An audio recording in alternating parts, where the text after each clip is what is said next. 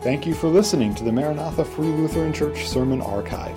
It's our hope that this message would encourage you in your faith and would help you to get to know God's love, grace, and mercy in a personal way. If you have any questions on the sermon or would like to know more about Maranatha, please visit us on the web at maranathafreelutheran.com or call our church office at 218 498 2808. Thank you, and may God bless. In the 1950s, Marilyn Monroe famously sang, Diamonds are a girl's best friend, right? And uh, uh, well, as far as diamonds go, there are no diamonds more famous than the Hope Diamond. And this is a picture of it here. It's been around for a long time and has a long and bloody history uh, to it as well. It's believed to have originated in India, and then in 1666, a French gem merchant uh, purchased it and uh, brought it back to France, and it was known as the Tavernier Bleu. Uh, for a while, French King Louis XVI and his wife Marie Antoinette owned it before they lost their heads in the French Rebellion. And uh, since then, numerous people have claimed that the Hope Diamond has been cursed. Uh, eventually, it made its way uh, to the United States, where it's currently on display at the Smithsonian Museum of Natural History. And what makes a diamond so valuable, jewelers will tell you, is not only the history that goes with it, right, but are the four C's cut, color, clarity, and carat. Carat is the weight, is the size. Uh, I'm sorry, yeah, clarity, or carat is the weight, the size. Clarity has to do with the purity and the number of inclusions um, in the diamond. Color or, or lack thereof is unique among diamonds and it's the, the cut that's really special. The cut gives each diamond its sparkle and its shine. Uh, diamonds in the rough, diamonds in their natural, uncut form, aren't actually much to look at. Uh, the rough crystals lack the sparkle and lack the shine. And it's the, the cutting of the diamond that really unlocks its beauty. And the number of facets, the number of faces that have been cut into the diamond really give it its sparkle and its shine. These facets brilliantly reflect the light and display the beauty of the diamond. And just as diamonds have many facets, many faces that make it sparkle and shine, the psalm that we're going to look at this morning has a lot of fa- facets, a lot of faces uh, that make it really beautiful. Uh, Pastor Lloyd has been preaching through some of the penitential psalms so far during Lent. And there are seven so called penitential psalms in the Psalter that have been used by Christians since as early as the sixth century to express their sorrow for sin. And again, this classification of penitential psalms is a man made terminology, but I do believe it's helpful to some extent. But it would be wrong to say uh, that the only facet of Psalm 102 is that it's a penitential psalm, a psalm of confession, a, a, psalm of repentance, because like a diamond, this psalm has so many facets, so many faces that we need to consider as well. Aside from being a penitential psalm, this psalm is a lament, it's a, it's a passionate expression, excuse me, of grief and sorrow. And it's a lament on two levels it's an individual lament, and it's also a corporate, communal, national lament. The psalmist is expressing his own personal grief as well as lamenting about the sorrow that the entire community is going through. And the most interesting, the most beautiful facet of this psalm is that this psalm is also a messianic psalm.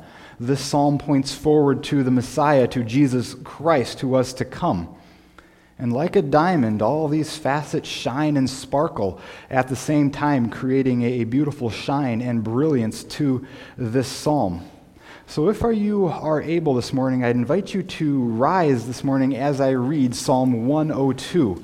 Um, this psalm is a little bit longer, uh, but I do want to read it all together, all at once, so that we can really see this psalm and all of its beauty, all of the facets that go with it. And we're actually going to start uh, before verse 1 with the, uh, with the title. in your Bible, it might be in uh, all capitals or in italics or, or whatnot. Uh, but these titles of many of the, of the Psalms are so old that they're actually probably original or very uh, close to it. Uh, so, beginning uh, before verse 1, and Brian, do you want to help me click through the, the Bible passage as we go through it here? Again, reading in Jesus' name, Psalm 102. A prayer of one afflicted when he is faint and pours out his complaint before the Lord. Hear my prayer, O Lord. Let my cry come to you. Do not hide your face from me in the day of my distress. Incline your ear to me. Answer me speedily in the day when I call. For my days pass away like smoke, and my bones burn like a furnace. My heart is struck down like grass and has withered. I forgot to eat my bread because of my loud groanings. My bones cling to my flesh. I am like a desert owl of the wilderness, like an owl of the waste places. I lie awake. I am like a lonely sparrow on the housetop. All the day, day my enemy taunts me. Those who deride me use my name for a curse. I eat ashes like bread and mingle tears with my drink because of your indignation and anger. For you have taken me up and thrown me down. My days are like an evening shadow. I wither away like grass. But you, O Lord, are enthroned forever. You are remembered throughout all generations. You will arise and have pity on Zion. It is the time to favor her. The appointed time has come. For your servants hold her stones dear and have pity on her dust. Nations will fear the name of the Lord, and the kings of the earth will fear your glory. For the Lord builds up Zion. He appears in his glory. He regards the prayer of the destitute and does not despise their prayer. Let this be recorded for a generation to come, so that a people yet to be created may praise the Lord, that he may look down from his holy height. From heaven, the Lord looked down at the earth to hear the groans of the prisoners, to set free those who were doomed to die, that they might declare in Zion the name of the Lord, and in Jerusalem his praise, when peoples to gather together and kingdoms to worship the Lord. He has broken my strength in mid course, he has shortened my days. O my God, I say, take me not away in the midst of my days, you whose years endure throughout all generations. Of old you laid the foundations of the earth, and the heavens are the work of your hands. They will perish, but you will remain. They will all wear out like a garment. You will change them like a robe, and they will pass away. But you are the same, and your years have no end. The children of your servants shall dwell secure, their offspring shall be established before you. Here ends the reading. Would you join me in prayer? Heavenly Father, Lord, again, I do thank you for today and for the chance that we do have to gather together in, in times of crisis, in times of uh, panic and pandemic. We need you. And so we gather together to hear from your word today. And we look at this penitential psalm, this psalm of lament, this messianic psalm. And we pray that you would meet us through this. In Jesus' name, amen. You may be seated.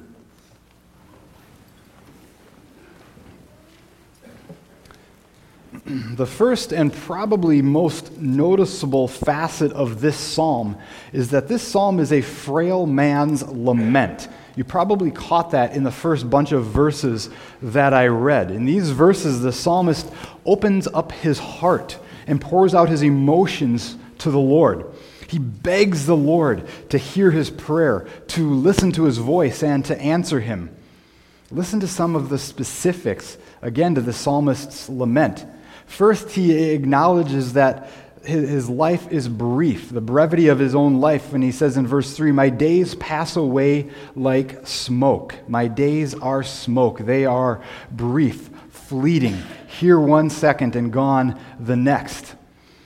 And this is what is reminiscent of the book of Ecclesiastes, right? This is what the preacher says all throughout Ecclesiastes. Last year we had the privilege of studying that book together on Sunday mornings. You remember that far back? Now, the preacher, as he again identifies himself in Ecclesiastes, begins his book with this wisdom. He says, Vanity of vanity, all is vanity.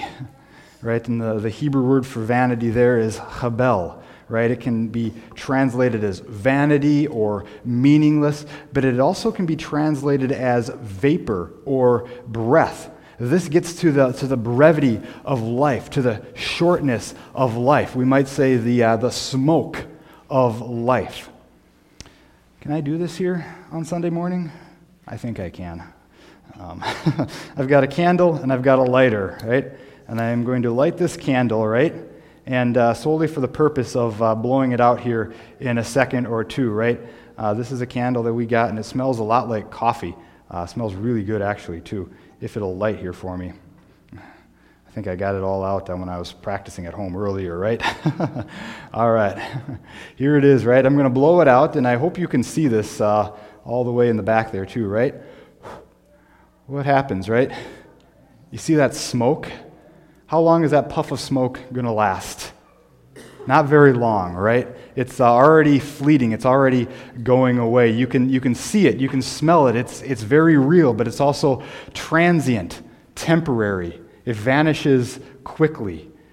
It comes and goes without permanent or lasting impact or uh, impact impression on the world. Such is life. And I'm going to put it on there so it doesn't keep smoking. Such is life, right? Here, one minute, gone the next. And the psalmist is feeling that his life is like that puff of smoke after the candle is burnt out. It's, it's fleeting, it's temporary. My days are passing away like smoke. The second part of the psalmist's lament is that he is sick absolutely sick. Look at verses 4 and 5 again. It says, For my heart is struck down like grass and withered. I forgot to eat my bread. Because of my loud groanings, my bones cling to my flesh. We don't know what illness or, or disease the psalmist is battling, but it doesn't sound good, does it? He's been feeling so sick for so long that even food is repulsive for him. And he hasn't eaten in so long that his, his bones begin to show and are clinging to his flesh. The loss of appetite is an often it's a, it's a side effect of many illnesses or, or treatments, aren't they? It's never a pleasant place to be, but that's where the psalmist is.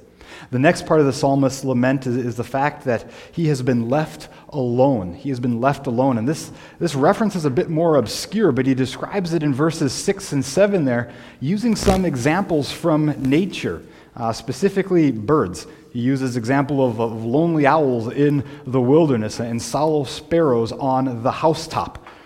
And I don't think that the psalmist is enduring a, a voluntary self isolation period in order to halt the, the spread of this disease that he's got. Sadly, I think the psalmist has been abandoned by his peers during a stressful time in his life.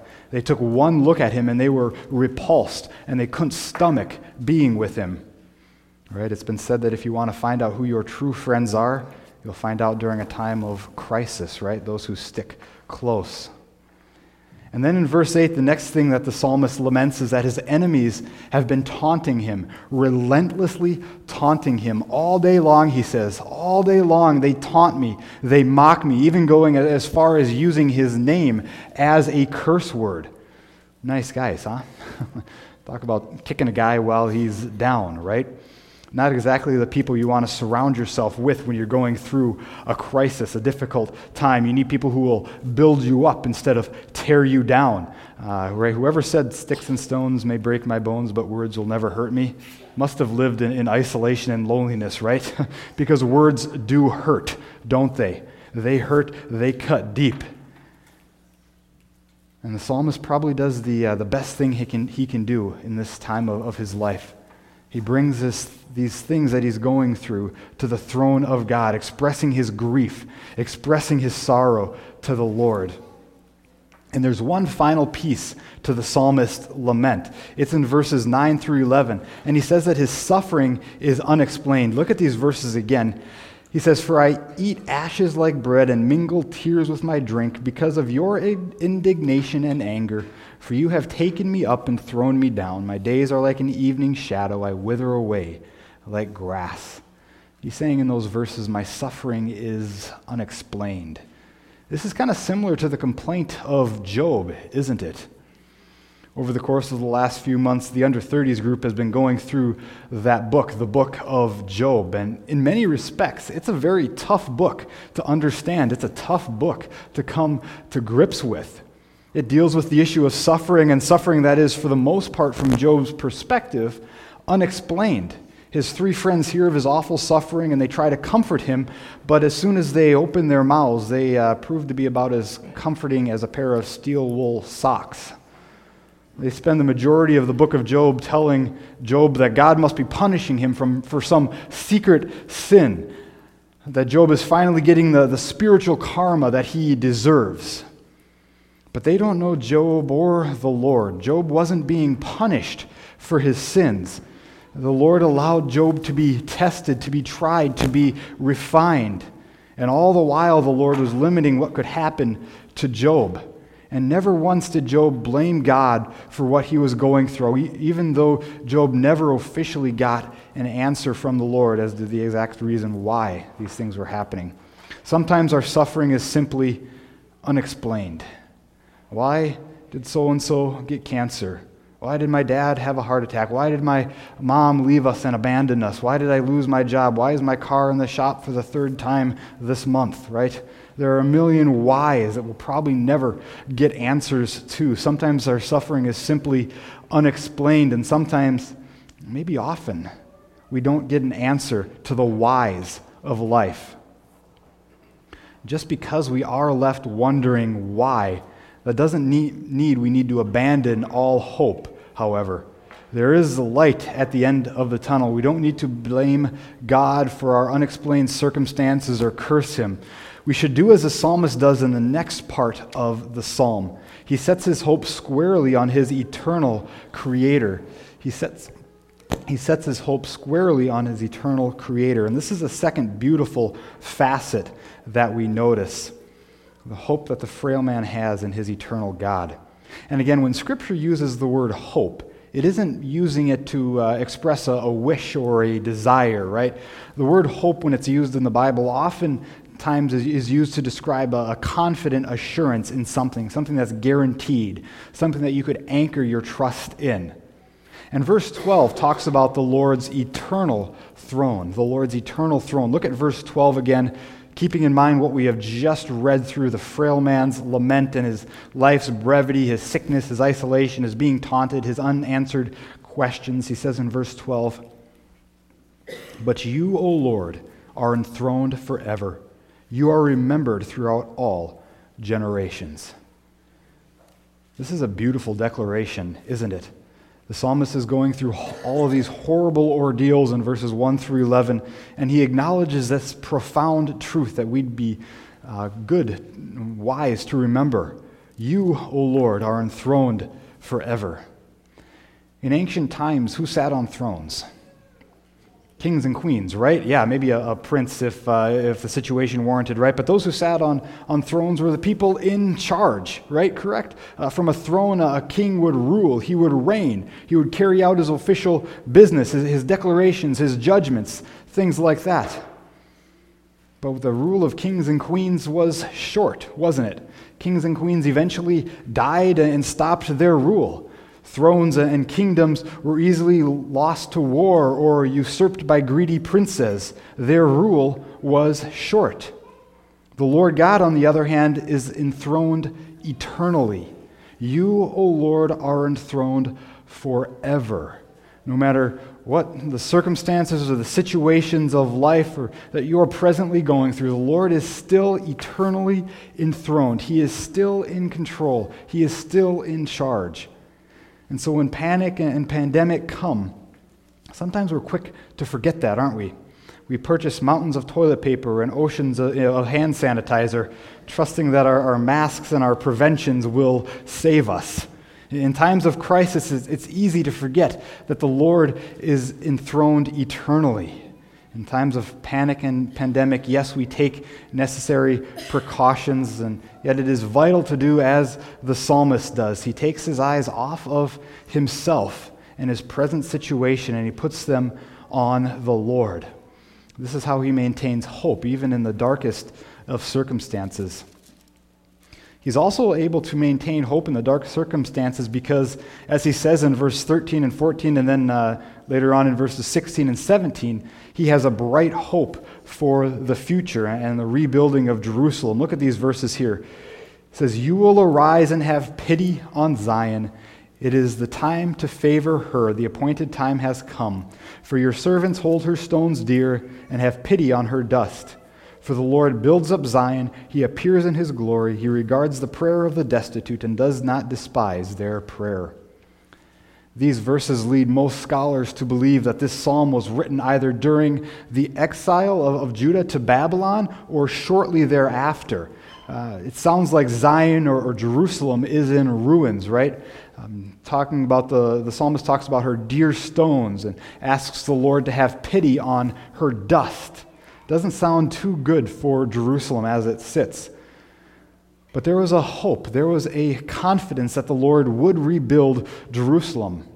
And this hope was, was actualized through the work and the ministries of guys like Ezra and Nehemiah and Zerubbabel and, and through kings like Cyrus and Darius. Jerusalem was rebuilt and the exiles did return. And before it happened, the psalmist had hoped that the Lord would do that good work. And another piece, another place uh, that the frail man was able to anchor his hope in was the fact that God's glory would extend beyond the walls of Jerusalem and, and that the nations, the Gentiles, would eventually come to know him. And we don't have time to do this truth justice this morning, but just look at verse 15. This verse, along with uh, verses 18 through 22, describe the conversion of the nations and, and the church of the future. Verse 15 says, Nations will fear the name of the Lord, and all the kings of the earth will fear your glory. Throughout Scripture, there is a hope, again, a confident assurance. Uh, there is a hope that the nations, the rest of the world, would come to know the Lord. You see, in the mindset of an Israelite in the Old Testament times, you were either a Israelite or you were either an Israelite, one of God's chosen people, or you were nothing, one of the, the nameless, faithless multitudes of the nations. Israel had been set apart by the Lord God in order to be a, a light of God's love and mercy to the nations. They were to be that kingdom of priests, a holy nation under the Lord, sharing the law of God, and the hope that the Messiah would come and ransom the world. But Israel failed miserably at that, didn't they? They were remarkably closed off. But yet the psalmist declares his hope that one day and one day soon, the nations, the Gentiles, would come to know the Lord. And that hope did eventually come to pass, did it not? If it didn't, you wouldn't be sitting here today. While Israel had failed in bringing the Lord to the nations, the nations eventually did come to know the Lord. When Christ Jesus came, he came not just for Israel, but Christ Jesus came for all people, regardless of nationality.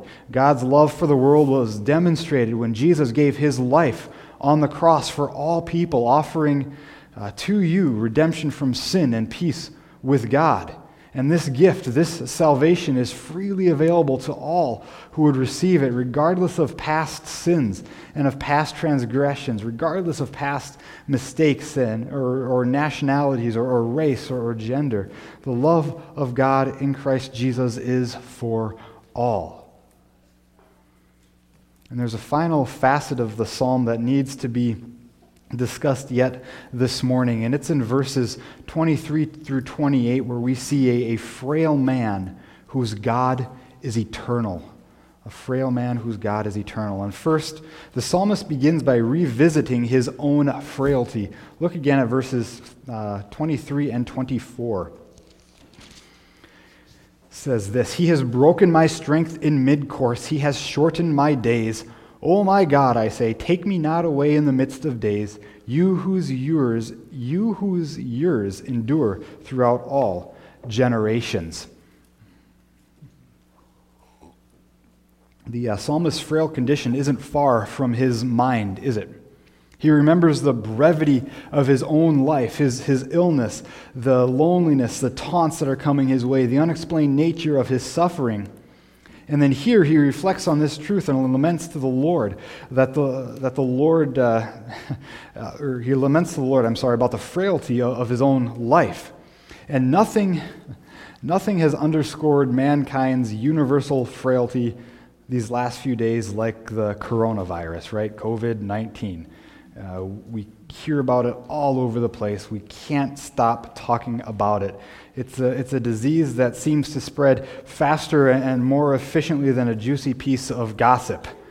Hundreds of thousands of people from all over the corners of the globe, sick, thousands of people have died already. Mass hysteria, panic, again, runs on toilet paper and hand sanitizer.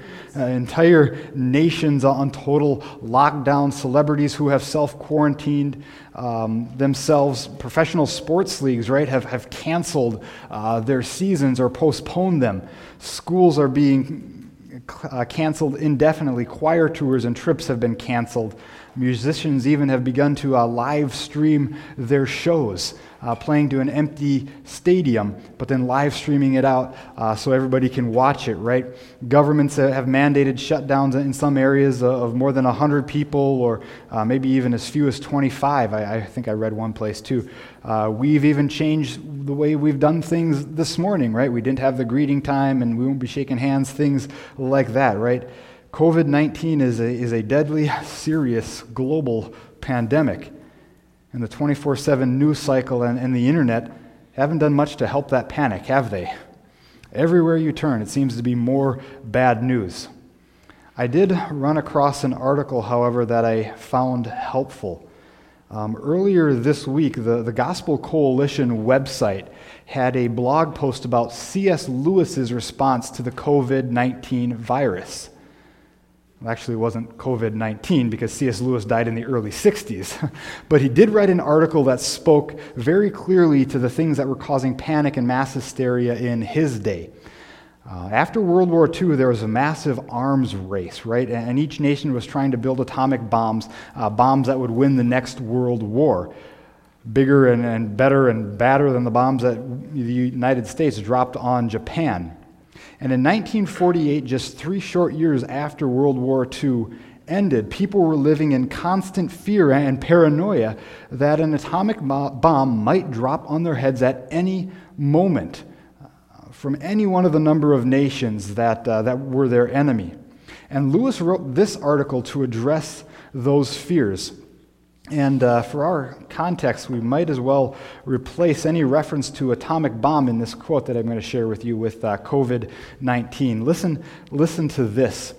Lewis said this. He said, In one way, we think a great too, deal too much about the atomic bomb. How are we to live in an atomic age? I'm tempted to reply, Why, live as you would have lived in the 16th century when the plague visited London almost every year or live as you would have lived in a Viking age when raiders from Scandinavia might land and cut your throat any night. or indeed, live as you are already living in an age of cancer, an age of syphilis, an age of paralysis, an age of the air raids, an age of railway accidents, an age of motor accidents. And he goes on and he says this. In other words, do not let us begin by exaggerating the novelty of our situation Believe me, dear sir or madam, you and all whom you love are already sentenced to death before the atomic bomb was invented. And quite a high percentage of us were going to die in unpleasant ways.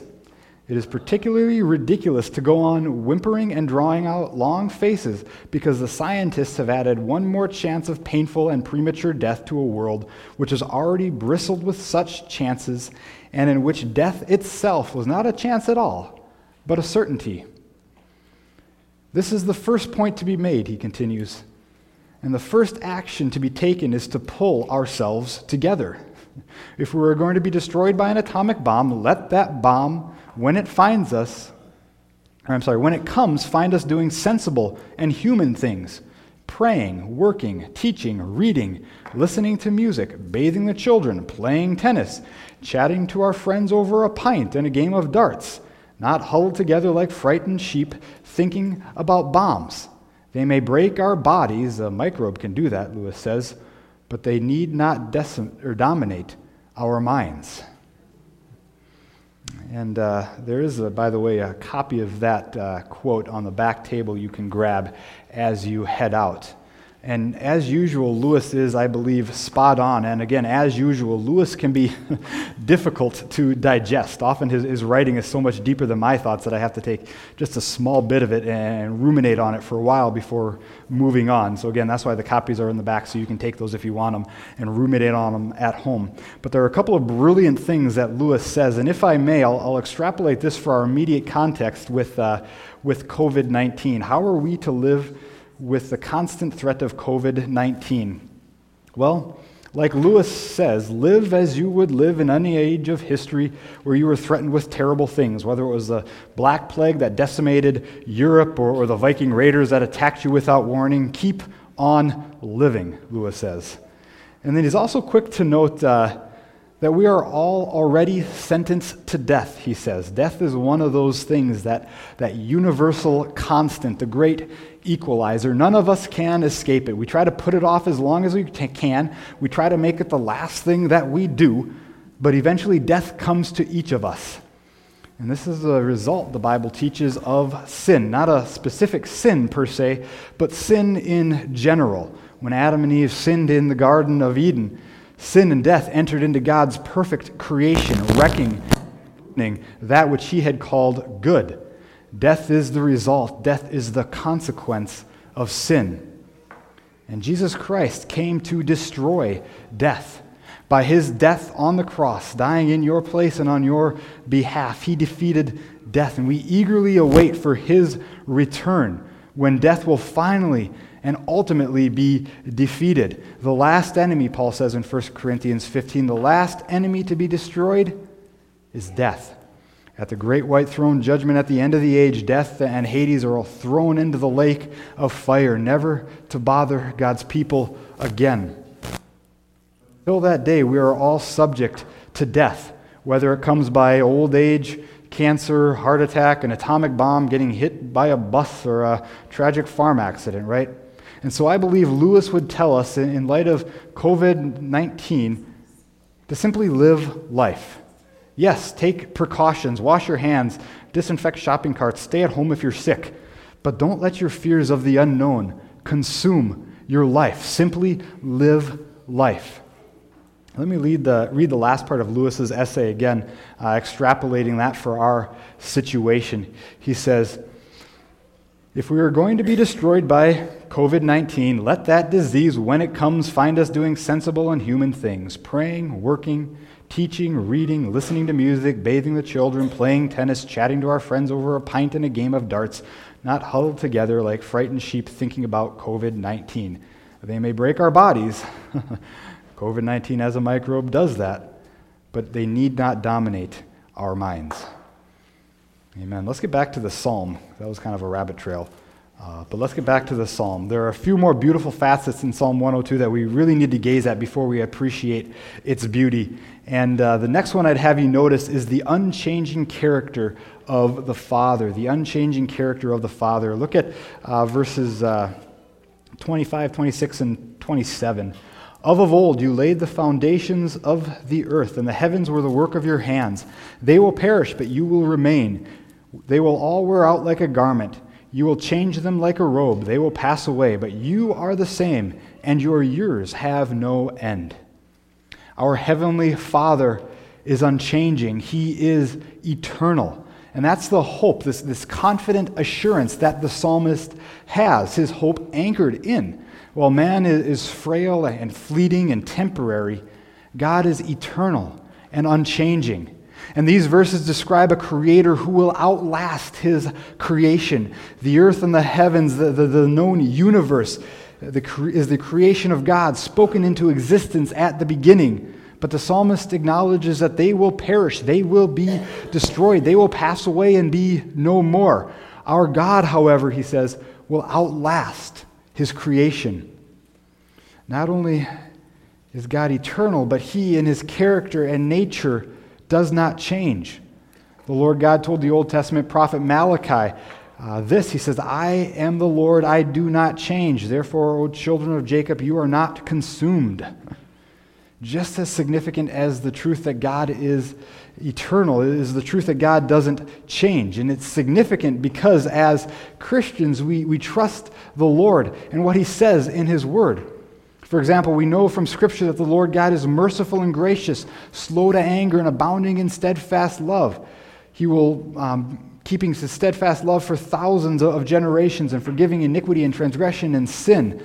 Uh, but by no means he will uh, clear the guilty. That's from Exodus 34, written nearly 3,500 years ago. As God declared his name, his, his character, his, his nature to Moses. And yet, because we know that the Lord does not change, we know that he will be faithful to himself and to who he is, even today we can continue to trust in His love and His mercy and in His grace because He does not change. And these verses from Psalm 102 uh, also describe the unchanging nature of the Son of God, of Jesus Christ. And if these uh, final verses of Psalm 102 sounded familiar to you, it's because we read them together this morning in our scripture reading from Hebrews chapter 1. Uh, go back and look at that if you, uh, if you didn't catch that. The author of Hebrews does something very, very interesting. He takes these verses from Psalm 102, which clearly talk about God the Father, and he applies them to the Son, to Jesus Christ. And, and not only that, when you read through the Hebrews account, the author of Hebrews is saying that these verses from Psalm 102 are actually a, a dialogue, a back and forth between the Father and the Son. It's as if the author of Hebrews is saying, yes, the psalm was written about God the Father, but the psalmist was also writing about God the Son too. And in so doing, the author of Hebrews simply acknowledges what Jesus Christ himself acknowledged that he is, in fact, the Son of God and God the Son. Jesus Christ has, had, from the foundation of the world, been God, the second person of the divine Godhead, eternal in the heavens, a Lamb of God, slain before the foundation of the world. He is our eternal, unchanging Redeemer. Amen. There's a lot packed into this beautiful psalm, and I know we went long this morning, but thank you. This, these, these faces, these facets of the psalm needed to be looked at to see it sparkle and shine. And uh, I, I'd encourage you, take these verses home and meditate on them, even in the midst of this uh, corona crisis, right? Keep this psalm before you. Steep yourself in the beauty of it. Let's pray. Heavenly Father, Lord God, we do Again, thank you for your word. Your word is truth. And we thank you, Father, for who you are, for your unchanging character and nature, for your love and for your grace and for your mercy and also for your justice as well. But thank you that we can anchor our hope in, a, in an ever changing world, as fragile and uh, as uh, short as, as our lives are. We can anchor ourselves in you. Help us to do that in the midst of, uh, of everything that's going on in our lives today. We pray this in Jesus' name. Amen.